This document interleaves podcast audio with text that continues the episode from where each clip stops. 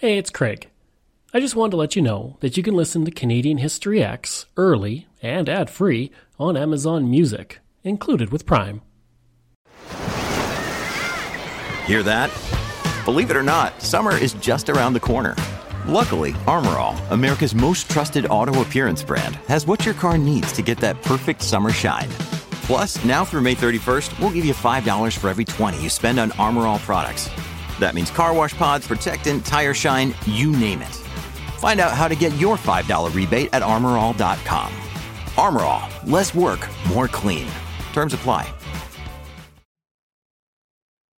Greetings and welcome to another episode of Canadian History X. This episode is sponsored by the rural municipality of Wallace Woodworth. Now, I'm going to be going through the history of this rural area, and it's a really interesting one. And as usual, I won't go through the chronological history, but instead, I'm going to be touching on various things from its history. So I hope you really enjoy it.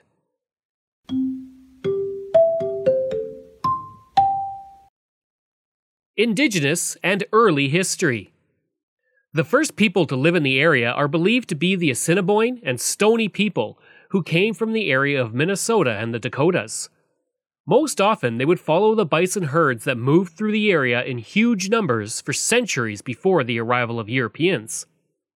The Cree also occupied the area, originating from the Lake Superior area and moving out west as the trading and territory dynamics began to change with the arrival of Europeans in eastern Canada and the immense impact of the Hudson's Bay Company.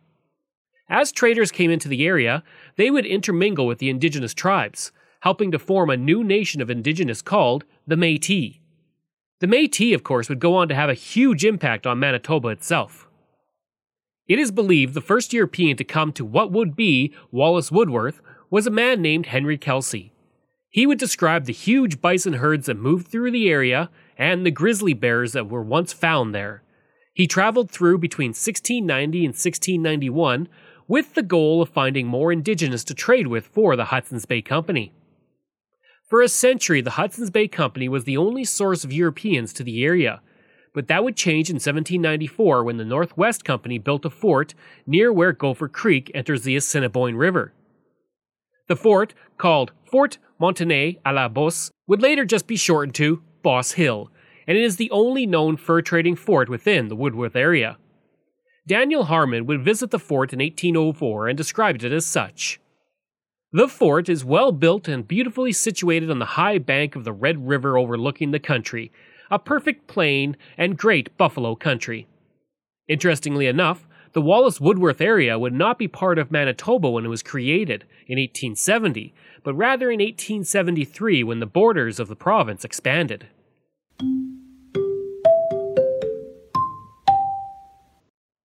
The early settlers to the area. With the arrival of the railroad, the settlement of the area quickly began, and many new immigrants from eastern Canada and Europe were coming to the area that would be Wallace Woodworth, seeking a better life. For many, they were able to find that life. As those settlers came in, there were no roads to speak of. The first travelers would take a direct line to wherever they were going, avoiding the sloughs, dips, rises, and bluffs. Others would follow a distinct trail as it began to appear. For some lucky individuals, they would follow the wagon ruts that had gone before them. One of the earliest settlers to the area was a man by the name of George Bridge, who had come to Ontario from England at the age of 12. In 1879, he came out to the area and filed a homestead, then walked back to Portage la Prairie to work at a gravel pit for the CPR. In 1881, his wife Sarah Ann and his two year old son Mel joined him, traveling by ox and wagon from Rapid City. With their arrival, he would build a small log house, but he didn't have any nails, so he would use wooden pins and holes in the wood to make their home. The family took their first wheat crop to Brandon by oxen, and the couple would be highly active in the area for decades until their deaths in the 1930s. As more settlers began to arrive from eastern Canada and the United Kingdom, the people of the area began to band together to form a community. The Canadian Pacific Railway reached the area in 1882 on its push west to the Pacific, and John McLeod, one of the first settlers in the district, was appointed postmaster. That post office would open on December 1, 1883. Elkhorn at the same time served a very important purpose along the rail line, and it was a stopping point for all trains to take on coal and water. There were two coal docks during those early years, employing as many as 12 people in the winter. The wheat coming from the area was also of the highest quality, even taking the gold medal at a competition in London, England in 1892. Another early settler was Richard Coombs Beamish, who came out to the area around the same time as George Bridge. He would file a homestead but sadly died in 1884 after he contracted typhoid fever. I include that to show that it was often very hard for the people who came to the area, and there were many challenges, but many succeeded and their families continue to live in the area to this day. In 1885, as more children moved to the area, the first school was opened. The population quickly grew, and before long, the school was too small to continue serving in that purpose. It was sold in 1892 and became a residence that still stands to this day. In its place, a larger school was built in 1895, and since then, all subsequent schools for the community have been built on that land. As time went on, the community of Elkhorn began to grow, and in 1899, the first Board of Trade was organized, followed by the Fire Brigade. In 1905, the community had two general stores, a lumber yard, a drugstore, two large hotels, a bank, four implement agencies, two butcher shops, a weekly newspaper, two tailor shops, and much more, including three churches and a flour mill that produced 150 barrels a day. Not surprisingly, in 1906, the village of Elkhorn was incorporated. The rural municipality of Wallace would be formed on December 22, 1883, eventually having the communities of Hargrave, Kirkella, Kola, and Two Creeks in it. The second reeve of the RM, James Frame, would go on to serve as the MLA in the legislature from 1892 to 1895. Prior to his arrival in the area, he served in the Collingwood Company during the American Civil War, protecting the border from the raids. The third reeve of the community, Watson Montgomery Crosby, also served in the legislature from 1893 to 1896. As for Woodworth, it was incorporated on December 22, 1883. On January 1, 2015, an amalgamation between the RM of Wallace, the RM of Woodworth, and the village of Elkhorn would occur. It's believed that Woodworth was named for Joseph E. Woodworth, who was a conservative candidate in the provincial election in the area. In the 1890s, the community of Harding would grow, and with the arrival of the railroad, it played an important role in providing a place for workers to stay. In 1900, the crew that was handling the ravine grading had a tent camp in the community, and they were tasked with building five timber bridges. The first Harding station was nothing more than a boxcar and a freight shed, but one would eventually be built in 1919 at a cost of $4,400. But it was used until 1964 when it was torn down. And while the community is smaller today, at one time it did boast several stores, elevators, and even tennis courts. It also boasts something that is a pretty big deal in the area but I'm going to get to that later. Over the years, the area has been a stopping point for dignitaries. In 1922, Governor General Lord Byng and his wife Lady Byng would come to the community for a visit. And schools have always been important, and several were built in Wallace and Woodworth during the 1880s as the population grew. Ralphton, Anwath, Educational Point, Ryerson, Breadalbane were all schools built in 1884, followed by Hagyard, Kinsmore in 1885, Galt in 1890, and Erroll in 1892.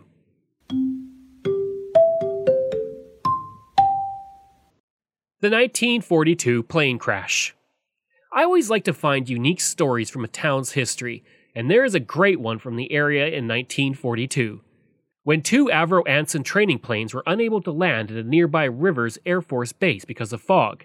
After wandering around for a while, the planes were getting low on fuel, and it was decided that the four crew members of the planes would jump. A flare was thrown out and the crews leapt from their planes. The first crew member landed near Fred Bowles' farm, while two more fell near Jack Thompson's farm, and the fourth landed in an oak tree. The first three were able to get help at the farms, but the pilot in the tree had sprained his ankle when he fell out of the harness.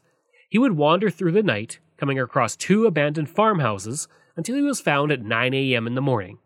As for the plane, one engine flew off and landed on the railroad track, and the rest crashed near a rural school.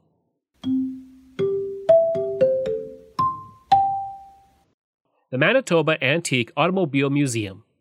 As I have mentioned before, every community in the prairies has its own little flair when it comes to a local museum. One of the best museums for anyone who loves the history of automobiles is the Manitoba Antique Automobile Museum, located in Elkhorn. The museum is not just cars from the past 50 years, but some of the earliest cars to ever be put on the road in Manitoba. Included in the collection, you will find farm equipment, steam tractors, and unique artifacts from households of pioneers. Also included are automobiles that date back over a century, including a 1904 Holsman, a 1909 Metz, and a 1914 Besco, along with a 1918 Grey Dort. All of this is thanks to a man by the name of Isaac Clarkson, who had a dream beginning as a child to have a collection of cars to display so that future generations could see the vehicles that changed Manitoba and its landscape. Beginning back in 1946, Clarkson worked on a farm near to where the museum is today, and it is there that the museum itself started. Successful as a farmer, Clarkson one day located a 1909 Hupmobile two passenger roadster in a very sad state. It was one of the first cars built by the Hupp Motor Car Company, and if restored, it would be one of the oldest of its kind in existence. From here, he began collecting cars in about a 300 kilometer radius of his home, traveling thousands of kilometers to find the early makes and models that were once prized vehicles on the road. At first, the cars were stored at a nearby farm owned by Marguerite Ablett, where Clarkson worked on a shared basis. By this time, he had reached 60 cars, and he offered the collection to the village of Elkhorn, who quickly took him up on the idea. The museum would open in 1967, and Clarkson would continue working on old cars until he passed away in 1971. After his death, Ablett would turn over the entire estate to the museum, and she is now seen as the co founder of the museum. Today at the museum, you will find dozens of cars through all the decades from the early 1900s all the way up to the 1960s. For anyone who loves cars, this is a place to visit. Here's Reeve, Clayton Canart. Yeah, well, we're very fortunate. Uh, the community of Elkhorn has the uh, Manitoba Antique Automobile Museum, and that museum was actually started by a local farmer. Um, they called him Ike Clarkson, and he always had a boyhood dream, I guess, of uh, being able to collect and display vehicles for future generations. And so, you know, it, it all got started for him in uh, 1946. He restored a 1909, what was called a Hupmobile. And that was the, the start for him for, you know, for collecting and restoring. And, and from there, it just kept growing. And in uh, 1967, uh, his collection, he donated it to the, to the village of Elkhorn and, and the museum, you know, at that point was opened. And, you know, it's the not so hidden gem, I guess, uh, that's there, but um, it's worth the stop for everyone. And, um, you know, he continued to work on the cars himself until his passing in 1971. He was only 58 at the time, and today there's more than 120 cars um, from over a century in the collection. So, you know, as well as cars, there's many other historical items to take in. There's a there's an old schoolhouse there to, to tour through, and uh, they moved in an old farmhouse as well at one point that you can tour through that has you know items items throughout and recently actually the restoration club just moved in the old um, st mark's church from from kirkella just just down the highway. They moved it in and they're gonna kind of fix it up and it'll be there for display as well. Um, you know we're very fortunate with the museum. It's ran by a museum board and there's also a restoration club that uh, they work together to bring in new items and restore what's there. And uh, they work very hard every year together to uh, put on the canada day parade that's always always well known in the area and, and such a success. Um, we were museum was actually a beneficiary this year of some funding from the uh, Manitoba 150 funding and through the Regional Arts Council, we were able to have uh, a mural actually painted uh, across the, the whole front of the museum. And it's resembles the front of an old car. And and there was a couple of actual local artists who did it and they did a fantastic job. It just suits the building so well and certainly will uh, will catch your catch your eye on the way by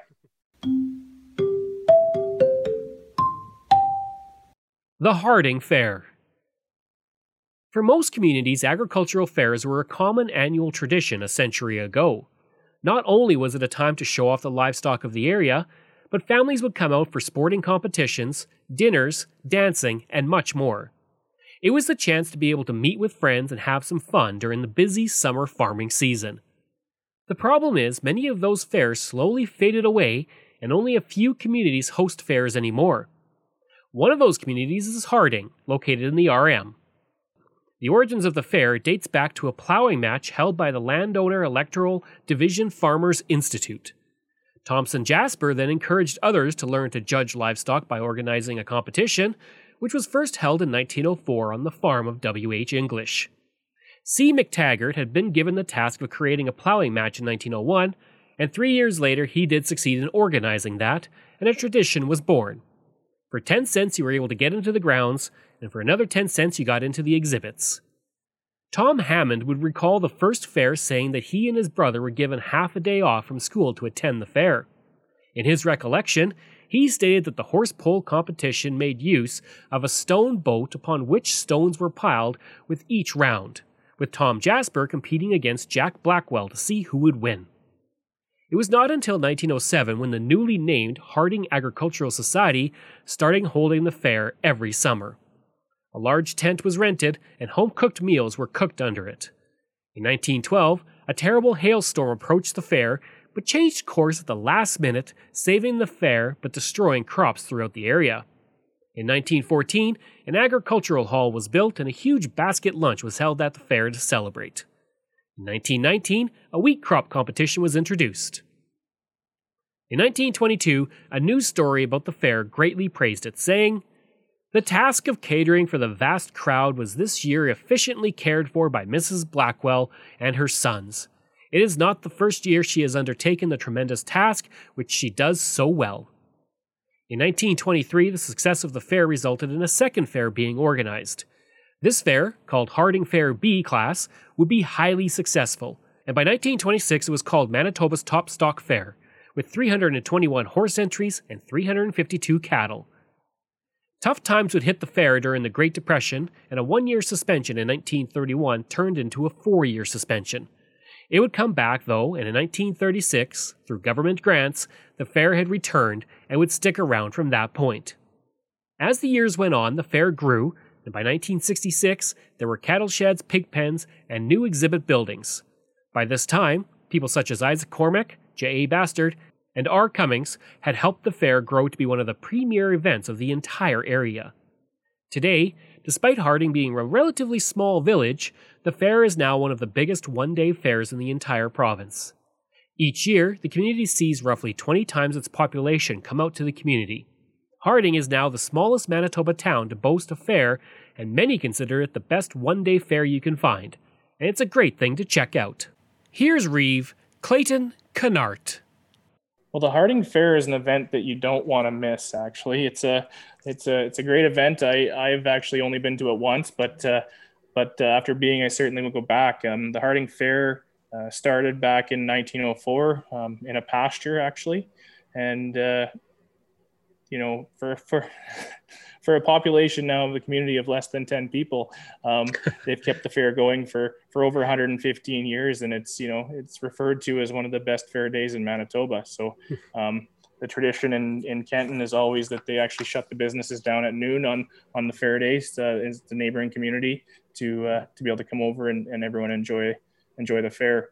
Um, you know they have everything from cattle shows, horse shows, uh, you know grain, grasses, gardening, uh, everything that a fair would have. And uh, to be honest with you, I'm pretty sure that the previous reeve of the municipality, uh, this was his favorite day of the year. You, you know, anytime someone mentioned the Harding Fair, you could see a big smile come across his face. And, you know, I think that's because it's just a true country fair, really. Mm-hmm. Um, you know, and there was certainly many opportunities for, for refreshments and socializations, uh, all in the same place. So, yeah, it, and it, it's growing over the years.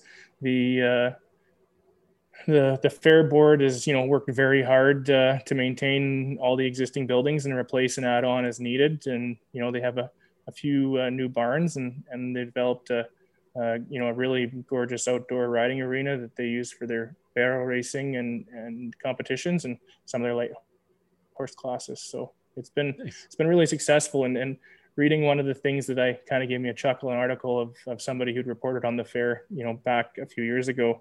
Um, his name was Grant Moffat, and, and uh, his uh, statement said uh, he identified Harding as a population of, of 10, including the dogs. And uh, he too comments on the volunteers working together as the basis of the success uh, that the Harding Fair has enjoyed throughout the years and continues to enjoy today. And I think, you know, that's just a testament to the rural area and, you know, and, and volunteers. I mean, you know, volunteers are such an important part of of these municipalities and, and all of these, you know, buildings and organizations. So. I'd like to take a break away from the episode for a second to talk about Xplornet. I spent most of my life living in rural areas in Canada, and I remember the days of dial up internet and spotty high speed service. For the past three years, I have been a customer of Xplornet, and I can honestly say that it is the best rural internet I have ever had. My job as a podcaster means I spend a lot of time researching online, interviewing people over Zoom, and uploading content. Through it all, Xplornet has provided me with excellent service. When I'm not working, I enjoy streaming content on several streaming platforms and even doing some online gaming with a friend in Ontario. Xplornet allows me to do all of that with ease. Right now, they offer up to 50 megabits per second on their new LTE network with unlimited data. Their service has only become faster and better since I first signed on. Today and beyond, Xplornet is investing in building and upgrading the network at a rapid pace. Xplornet is rural, and that is their route, and that is their focus. For more information about rural internet options in your area, go to xplornet.com or call 1 866 285 2253.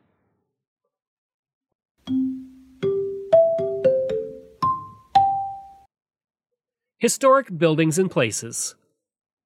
In an area as large as Wallace Woodworth, you're going to have some great historical places to visit. There are a lot, and I can't possibly cover them all here, but I'm going to look at several. Within the district, you will find an absolutely beautiful stone church, something that is not as common as you would think. The Breadalbane Presbyterian Church, which was built by stonemason C.B. Murphy in 1898, is located northeast of Virden and also features a large stone monument that lists the names of the pioneers who came to the district along with the date of their arrival between 1880 and 1900. If you go into Elkhorn, you can come across the Canadian Bank of Commerce building, which was built in 1912 to replace the original bank branch that had opened in 1903 and was sadly destroyed by a fire in 1912. Located on Rich Hill Avenue, it was one of 70 of the same type of building built between 1906 and 1912, and one of the few types that a bank occupied. It would serve as a location for the bank branch until 2017. The building was bought in April 2020 by a local resident and is currently going through renovations. Also on Rich Hill Avenue in Elkhorn, you will find the Dominion Post Office, which is a two story post office that was built in Elkhorn in 1935 and operates to this very day. It can be incredibly rare to find an original school from the dawn of the 20th century. Rural schools used to be everywhere, but as they shut down and students went to larger schools, those original school buildings were moved to other properties, turned into homes, or demolished. While the Hargrave School District was established in 1886, the current building dates to 1909 and served as a school for 60 years until it was closed down. Located on Highway 1, it is now in use as a community center and can be visited. Two of the principals of the school would go on to have an impact on the area and Manitoba as well. From 1933 to 1936, William John Schultz served as the principal, and he had been a principal at other schools including Mowat, Oakburn, and Oldenburg. After he retired, he would end up traveling the world for the rest of his life. From 1937 to 1939, Ralph Ernest Mays would serve as the principal of the school. This school was one of 11 that he would serve as a principal of from 1919 to 1957. And he was also a former soldier during the First World War, serving in France with the Canadian Army Medical Corps. Near to Hargrave, you will find the Knox Presbyterian Church, a beautiful stone church that was built in 1900. In 1902, the Methodist congregation built a church one mile south, and after the First World War, it was decided that the churches would unite, and that would happen in 1922, three years prior to the formal creation of the United Church of Canada. At the time, the church was called the Wallace United Church, and the church continues to stand to this day and is an excellent example of early stone church architecture from the turn of the century. Grain elevators are extremely rare these days, but you can see one, at least from a distance, as it is on private property north of Hargrave. It was built by W. W. King for the Lake of the Woods Milling Company of Winnipeg in 1910. It would operate until 1962 when it was officially closed. Today, it serves as a place for private grain storage. If you'd like to see a grain elevator up close, even though it's not as old, you can go to Elkhorn and see the Manitoba Pool Elevator, which was built in 1965 and operated until 2002 when it was closed. Today, it is under private ownership, but you can see it up close in the community. Ravine School was built in 1900 and amazingly still stands, and it's one of the oldest surviving schools from that era in the area. The school was not only used for education, but it was an important social center for the area as well, and it would operate until 1964 when it closed for good and students were bused to Lenore School. The school, while abandoned, still stands on its original site, and in 1990 a cairn was erected to honor the students, pioneers, and teachers of the area. The school is located northwest of Kenton. Wood schools were very common during the early 1900s, but the River Valley School was built of stone, rare for the time, and it's existed since 1896. The school opened with 33 students and operated until 1955 when it was closed and students were bused elsewhere. The school would go through renovations to fix it up after it had seen some decay, and today the school is surrounded by a campsite and a picnic area and operates as a tourist site through the River Valley Historic Society. And lastly, in Elkhorn you will also find the St. Mark's Anglican Church, which was built in 1887 and features the burial site of Private William John Rogers, who was a man from the area that lost his life during the First World War. Rare to see one spot devoted to a person, his grave is located at the front of the church in a flower garden. Here's Reeve, Clayton Canart. Well, there's there's quite a list of actually of historical buildings uh, throughout the municipality between you know buildings and churches and and elevators. Um, old there's uh, some still standing old schools. Um, you know we have the River Valley School, which is a beautiful little building down in the Assiniboine Valley. Of course, that's why it was was named. I believe that River Valley School, of course, where it sat. Um, you know, it was established and built in or built in uh, 1896, sorry, and hard to believe. You know, the papers say that it was built for seven hundred dollars uh, back then.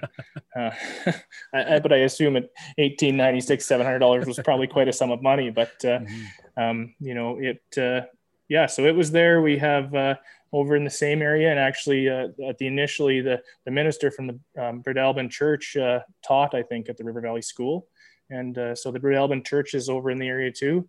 Um, you know, it was established and built in, in 1883 and, and served the area.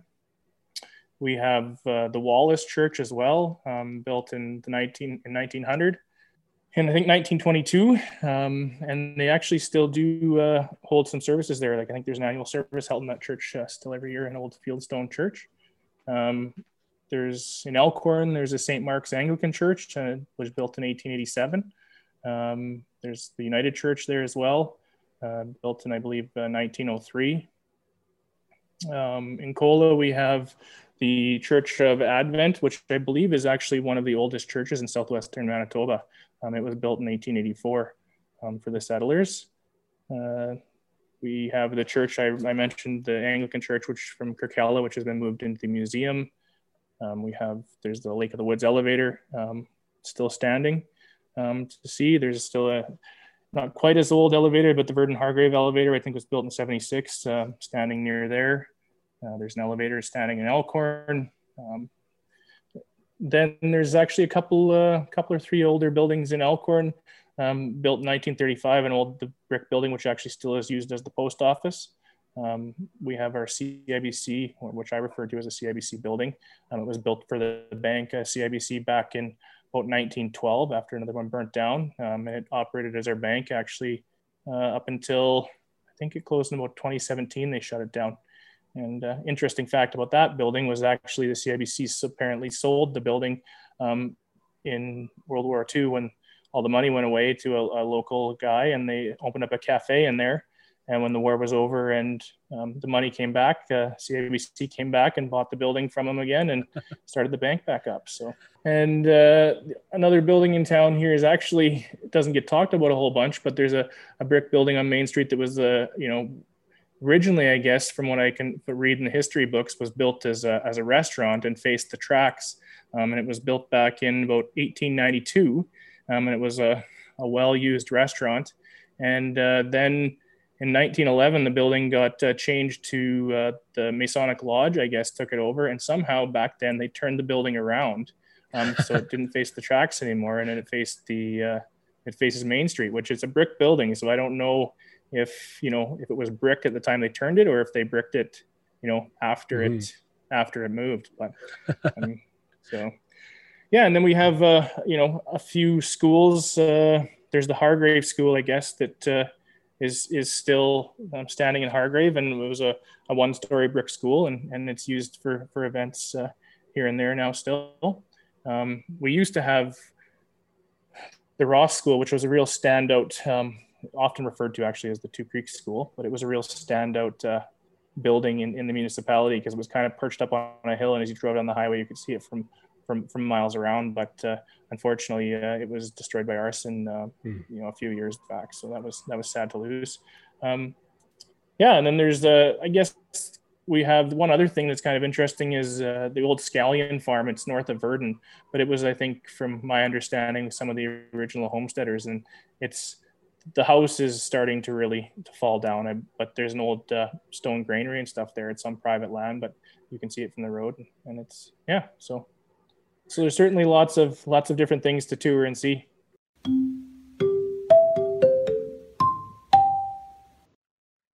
Notable residents. Mary Carter spent part of her early life in Elkhorn before moving to Saskatoon in 1938 and then studying law at the University of Saskatchewan. Called to the bar in 1948, she opened up a law practice and was named a provincial magistrate in 1960 becoming only the second female appointed to the position in Saskatchewan. In 1978, she was elevated to the Saskatchewan District Court, where she worked, developing the Unified Family Court. In 1981, she became a judge at the Court of the Queen's Bench of Saskatchewan, serving until 1998, and she would pass away on October 1, 2010. Travis Sanheim was born in Elkhorn on March 29, 1996, and would find his way to the NHL after he was drafted 17th overall in 2014 by the Philadelphia Flyers. He would score his first goal in only his 28th game and made his debut in the Stanley Cup playoffs in 2018. In 2019, he signed a two year, $6.5 million contract with the Flyers, and prior to playing in the NHL, he represented Canada West in the 2013 World Under 17 Hockey Challenge and led Canada to a bronze at the 2014 IIHF World Under 18 Championship, where he led all defensemen in points and was named one of Canada's top three players in the tournament and the tournament's best defenseman. In all, he has 70 points in 200 games in the NHL. John W. Thompson was born in Elkhorn on July 18, 1908, and after attending the University of Manitoba to earn a law degree, he came back to his hometown to set up a law practice. While in Elkhorn, he became heavily involved in politics, serving as municipal councillor from 1933 to 1939, and then turned his attention to federal politics, losing in the 1940 federal election. After serving from 1942 to 1945 in the Royal Canadian Air Force, Thompson would come back to Elkhorn and turn to local politics once again. He served as a school trustee from 1945 to 1947. In 1953, John was elected to the Manitoba legislature and would serve for the next decade, including as the Minister of Public Works, Minister of Municipal Affairs, and the Labour Minister for the province. After resigning on October 24, 1962, Thompson became a county court judge and served the judicial district of the area for 20 years until his death on December 15, 1986. Here's Reeve, Clayton, Canart. But, uh, you know, the first thing that probably comes to mind is really the events that we we host each year. I mean, you know, unfortunately, this year with 2020, we've had some unprecedented uh, cancellations in those events, uh, so we didn't see many of them happen this year. But uh, you know, in, in time they'll come back, and we certainly welcome visitors to come come and check them out. Um, you know, some of the fir- first things I would think of that you know would be the Elkhorn Fair. I guess is one that's been you know going since 1883 in Elkhorn. Um, certainly worth attending. Um, we have the Harding Fair um, in Harding that, that's been going on since 1904. Uh, you know, some of the things I really enjoy about the area is, uh, are it's our Canada Day celebrations. Um, you know, we have uh, Canada Day celebrations in, in, Kenton.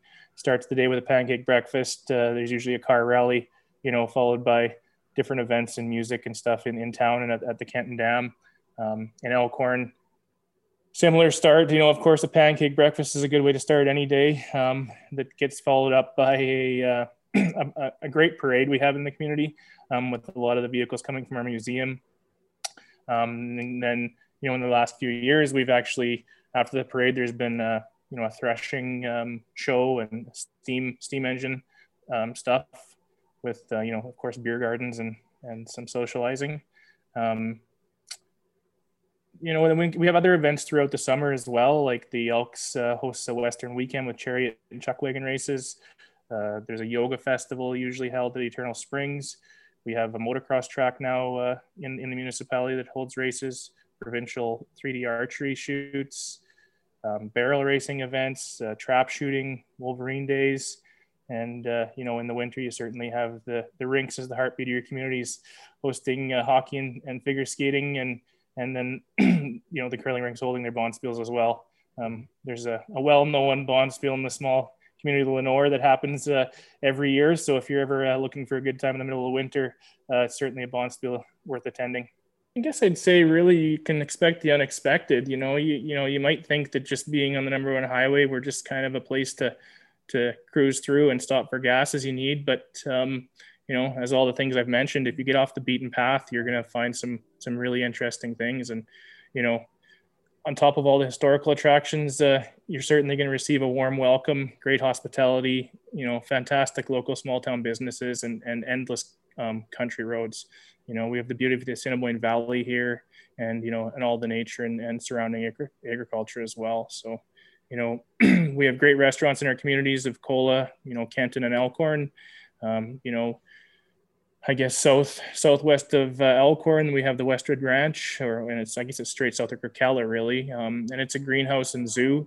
Um, it's really the only place in rural Manitoba you're going to see zebras, uh, lemurs, and wallaroos.